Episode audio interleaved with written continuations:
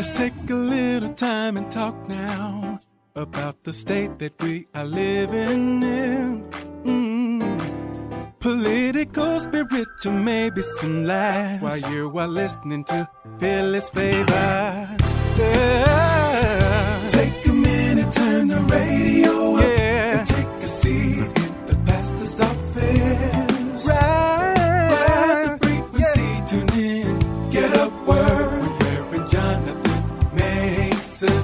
Oh, yes, you should. Take a minute, turn the radio up, and take a seat.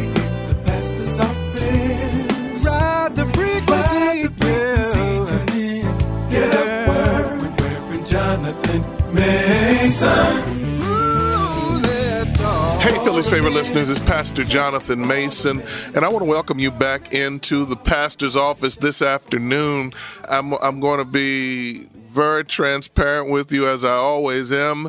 I'm up here today because of my commitment to you, but today we are actually celebrating 7 years of pastor and people here at the Northeast Baptist Church in the Frankford section of Philadelphia, and I'm so excited. We had a wonderful service. Can I tell you who our guest preacher was?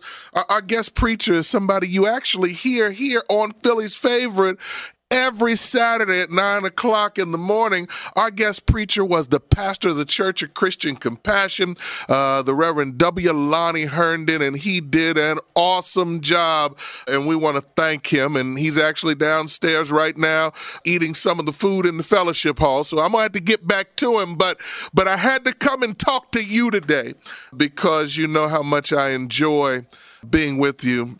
I want to encourage you to tune in next week. I'm going to be talking to you about a very personal issue that I'm dealing with, and I want you to hear about it because we've got to learn how to tackle issues of systemic racism that are gripping our communities.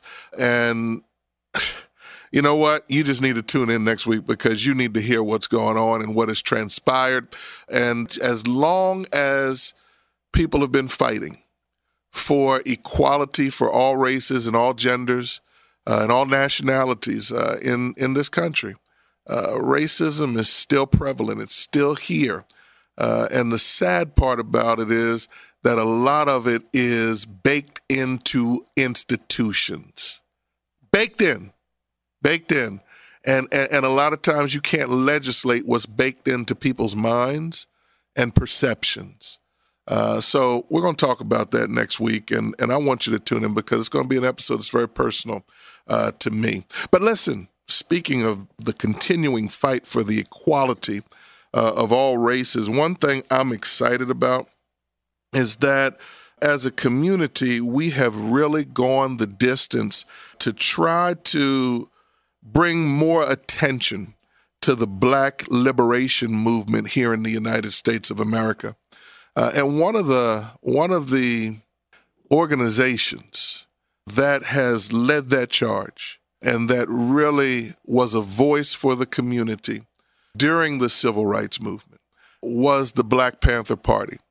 Now, I talk to you all the time about the fact that I am a member of the greatest fraternity in all the land, the greatest Greek letter organization in all the land, Phi Beta Sigma Fraternity Incorporated, founded in 1914 on the campus of Howard University. I could go on and on, but that's not what we're here for today. But one of the members of our organization that we hold in high regard and with a great deal of prominence and respect is none other than Huey P. Newton. He was a member of Phi Beta Sigma Fraternity Incorporated. And he worked with a gentleman by the name of Fred Hampton. Now, if you had the opportunity last year to watch the movie based on Fred Hampton's life, and if you haven't, let me just say something to you. If you haven't had a chance to see the movie, I really want you to take an opportunity to do that now. The name of the movie is Judas and the Black Messiah. Go to HBO. If you've got the streaming service, look it up. Carve out a couple hours, watch the movie.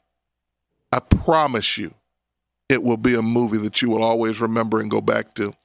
The life of Fred Hampton was an amazing life. It was a life that made a difference in this country, in the lives of people. And unfortunately and sadly, Fred Hampton was murdered. And I said it, he was murdered. He was murdered by the Chicago PD, who were egged on by the FBI. And, well, isn't it amazing that all of those that stand up for us in many respects, they end up becoming martyrs? Well, in my mind, Fred Hampton's an American hero. And I'm happy, I'm excited today to welcome his son, his legacy, into the pastor's office in the person of Fred Hampton Jr. And we're going to talk today about Fred Hampton's home that was declared a historic landmark. Fred Hampton Jr., I know I talked a long time, but come on into the pastor's office. Right on, Pastor. Good to be good. I'm honored and humbled to be here. Powerful introduction and also powerful information that you laid out for us. So again, I'm honored and humbled to be here. Listen, man, we are excited to have you here. And first, before we even talk about the house, you're continuing on your father's legacy in more ways than just getting the house designated as a landmark. Talk to us about your relationship with the Black Panther Party. Let me premise with this. It's a tough act to follow. I'm honored to be the international chairman of Black Panther Party Cubs. Again, the Black Panther Party Cubs, and one of our mantras is that we are the great grandchildren of Garvey, offspring of Malcolm, and the Cubs of Panthers. Ironically, we have this discussion right here today, acknowledging the birthday of the late great Malcolm X. That's right. This is important to point out because in many cases with struggle, people take a reactionary assessment. In other words, they say this is the first time they see this the first time that we've been under attack, and the first time that we have a need to fight back. But the reality is that we come from a long lineage of attacks, a long lineage of resistance. We say the Black Panther Party Cubs. When people that term Cubs, they may say that, well, does that mean they're young or the youth? No. The deal is we respect that lineage, and we say we don't. As opposed to walking in their footsteps, we tend to walk in the Panther Paw steps of one of the most revolutionary organizations in North America, in fact, the world has witnessed, and that being the Black Panther Party, which is an international revolutionary organization, started birthplace being Oakland, California, October 15th, 1966. Minister of Defense Huey P. Newton and Chairman Bobby Seale, the largest chapter to be that of the state of Illinois under the leadership of Deputy Chairman Fred Hampton. And we don't romanticize revolution. In other words, we don't just look at it and say, well, like some people say, well, they want to be a plumber because their father was a plumber, or they want to go to some particular school because their mother went there. The reality is that we're faced with the same contradictions, ranging from that of political prisoners to miseducation in the colonial schools, that we don't care health care, and we say it would be less than civilized if we don't, again, fill the battle to continue to fight for that oppressive entity of self-determination. As I shared, Huey P. Newton was a member of my fraternity, and I remember when our fraternity celebrated 100 years in 2014, I was the international president. We actually had Bobby Seale come in as one of our guest speakers, and I can tell you that he had some great stories about your father, about his tenacity, and about his commitment to the movement. And it's good to hear in your opening statement that commitment runs through the bloodline and that you're in the fight still because, our people still need folks fighting for them. There's still a lot going on out there in this society.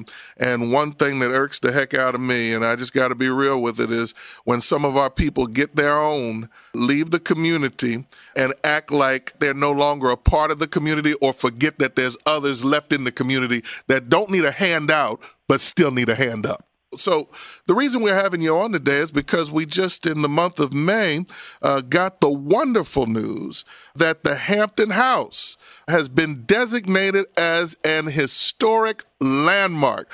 And this was a project that you and Fred Hampton's mother had been working on. Talk to us a little bit about the project. Yes, indeed. It's been a tough task. It's been arduous work taken on. My A1 from day one, my mother, Comrade Akua and Jerry, formerly known as Deborah Johnson, who's also the widow of Chairman Fred, long battles in regards to not only this campaign, but so many other campaigns. I've been fortunate, you know what I'm saying, to have comrades and colleagues ranging from, you know, the people on the streets, you know, continuously putting the word out, to those who have come to the Hampton House. Let me give a little background. Yes. Let me give a background. This is the childhood home of Chairman Fred Hampton. Our position is that it's bigger than the building, more significant than the structure. The house in which he grew up in Maywood, Illinois, right up the west side of Chicago. This is that house right across the street from the elementary school that he attended, Irving Elementary School. In fact, some of the war stories, if you will, that people have talked about. One lady who went to elementary school with him talked about how they were 12 years old, and he had acknowledged the contradiction that in places like Melrose Park, where white children were, they had swimming pool facilities, and black children didn't have swimming pool facilities. And how he had challenged that at 12 years old, he took like some branches and cardboard to make protest posters and placards. And the police had threw tear gas out there when they were protesting. And at 12 years old, she said she vividly remembers him taking a tear gas canister and throwing it back inside the police station. This is the home in which, at the age of 13 years old, he had took the junior NAACP from about 7 to 300 members in a 7.5-month time period. This is the same home in which the federal government had called for a wiretap to be placed on the telephone of my grandparents. And the Washington, D.C. Bureau of the federal government thought it was a technical error, it's a typo. They say, there's no way possible he can be 13, 14 years old. This is the same home in which, right on the corner, like walking distance, literally on his block, 804 South 17th Avenue, when Chairman Fred was given the trumped-up charge in which the government said that he's supposed to took $71 worth of ice cream from a Goodyear ice cream truck and gave it to the children. In his defense, he said, even though the government they lied on me, they made me have to be a thief, they made me have to be a Robin Hood type of thief, they still showed the true nature of a panther, given to the people. This is the same home in which down the street, he attended high school, Proviso East High School, in which when a young black lady had won the homecoming queen, she was the administration said it couldn't happen. They attempted to give it straight to a young white lady, and he challenged that. And the concession that came from the state was when the administration was that they would give it to both of them. And ironically, forgive me for not recalling her name, but this is the former wife of Bob Johnson, CEO of BT. And this is some of the history, you know what I'm saying, that the impact of Chairman Fred and the impact of this house. And since we've been there, the Black Panther Party Cubs, we had to do a lot of damage control. We think it was strategic. There was an attempt to turn us literally to a dope house, a dope den. And similar to like Salt of the Earth, when Napoleon had shot the nose of the Sphinx, 21-gun salute in Egypt, in Africa. And this was we challenged that. We said, no, there's no way possible that Chairman Fred's legacy would be sullied with such an attack. And we stayed in the Hampton House, no water, no heat, you name it. We've had, you know, people from all walks of life, you know what I'm saying, from people coming and donating their painting skills, to young children coming through donating cases of water, to our brother attorney, to Khalid Mohammed, you know what I'm saying, with the legal expertise coming in and, you know, we like literally under the wire, you know what I'm saying, pushing, like fighting against the gangsters and banksters about, you know, maintaining the house of Chairman Fred, in which we were successful in pulling up. And we still have a lot of work to do. So we moved this past April 19th, we got the historical landmark status. As we speak, we still have to do a lot of infrastructure work, plumbing, electrical work, you know, you name it. Right. And we definitely people to come on, you know, say whatever support they can. 804 South 17th Avenue, Maywood, Illinois. We say the Hampton House. In fact, we call it the Save and Maintain the Hampton House. The work is ongoing. So you're listening to Philly's Favor, 100.7 FM and 99.5 HD3. We're here in the pastor's office, and we're talking to Fred Hampton Jr., son of the legendary Black Panther Fred Hampton. We're talking about the fact that his childhood home has been now designated as a National Historic Landmark. And let's kind of talk a little bit about what your future plans are for the house. You finally were able to get the house designated. Again, I say congratulations on that. What that does is now protect the home. The home is now protected for future generations. But talk to us about what your vision is going forward for the house. Visions is ongoing as we speak. Many of our folk, the old axioms goes, if it ain't broke, don't fix it. Much of the work that the Chairman Fred and the Black Panther Party engaged in, much of the work that I and the Black Panther Party Cubs engage in, we continue it. On many occasions, we have a weekly radio program, Freedom on Radio. We have literally live from the Hampton House. We have the community refrigerator, which is right in front of the Hampton House. This is right in a location that was designated as a food desert. People can come get actual nutrition, get the nutritional needs met right there at the house, 804 South 17th Avenue. We have the Triple C's, Children, Community, and Clubs, done in the spirit of the Black Panther Party Free Breakfast Program. So we continue those programs. Just came up the heels, a phenomenal Mother's Day event that we do annually right there at the Hampton House. We're gearing up for our upcoming Father's Day event, which we will start up with our giving out gift bags to the fathers and mobilizing for our trek down to the tombstone of Chairman Fred, who's buried in Haynesville, Louisiana. So again, this is just some of the work that we ongoing, and we say this Hampton House is not only a museum but a community resource center. We doing the infamous, what was referred to as a vortex. Like I think it broke historical records how cold it became in Chicago. We turned the Hampton House into a warming center. So we move on a political pivot. So we simply meet the needs and desires of the people. So whatever needs and desires of people that they're going to get that history as well as we're going to serve the people. I love the concept of the community refrigerator. We're actually looking to do that right here in the Frankford section of Philadelphia where the station is located. How has that program worked for you? I'm sure you're blessing a lot of people with that. I wish I was right there at Hampton House. I did an interview a few days ago, and I came out at night. It was about 11, 12 at night, and I let the people themselves tell you about the impact that it's had. I'm down here in Louisiana about to do it as I speak shortly. But the people, I can't put in words the impact and how it is, sustained people, and we serve the people in a way that they're able to maintain not only their physical needs, but also maintain their dignity. And I'm amazed. Just the widespread impact that the community refrigerator has and continues to do regardless of serving the people. Outstanding, outstanding. Well, listen, I really want to thank you for joining us today. And I would be remiss if I did not ask you to provide us with some social media tags, website information. I'm sure you wouldn't mind if our listeners provided some donations. We want to know how we can continue to support this worthy effort. Right on, and appreciate you, Brother Pastor. Definitely, people can support. They can go to Cash App $ Save the Hampton House. Cash App $ Save the Hampton House. We also have the website, Save the Hampton House, and there's a donate button right there. Again, Save the Hampton House on the website. And they can reach us on phone directly, area code 773-256-9451. Tune into our radio show, the broadcast we do every Wednesday called Freedom All Radio, to keep updated with the work and campaigns that the Hampton House is engaging in consistently. Outstanding. Sir, I want to thank you. Thank you for continuing the legacy. Thank you for continuing to be there for our people and our community.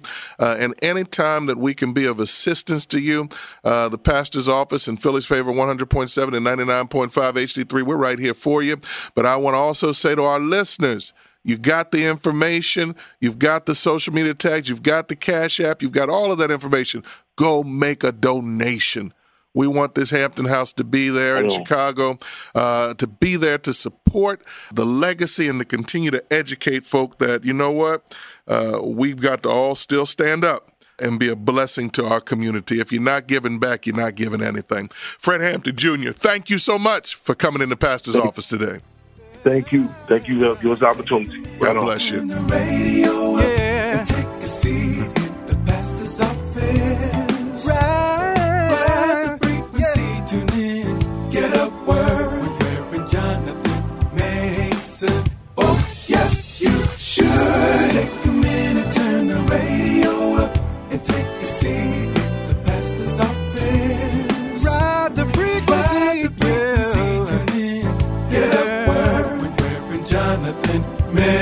Son.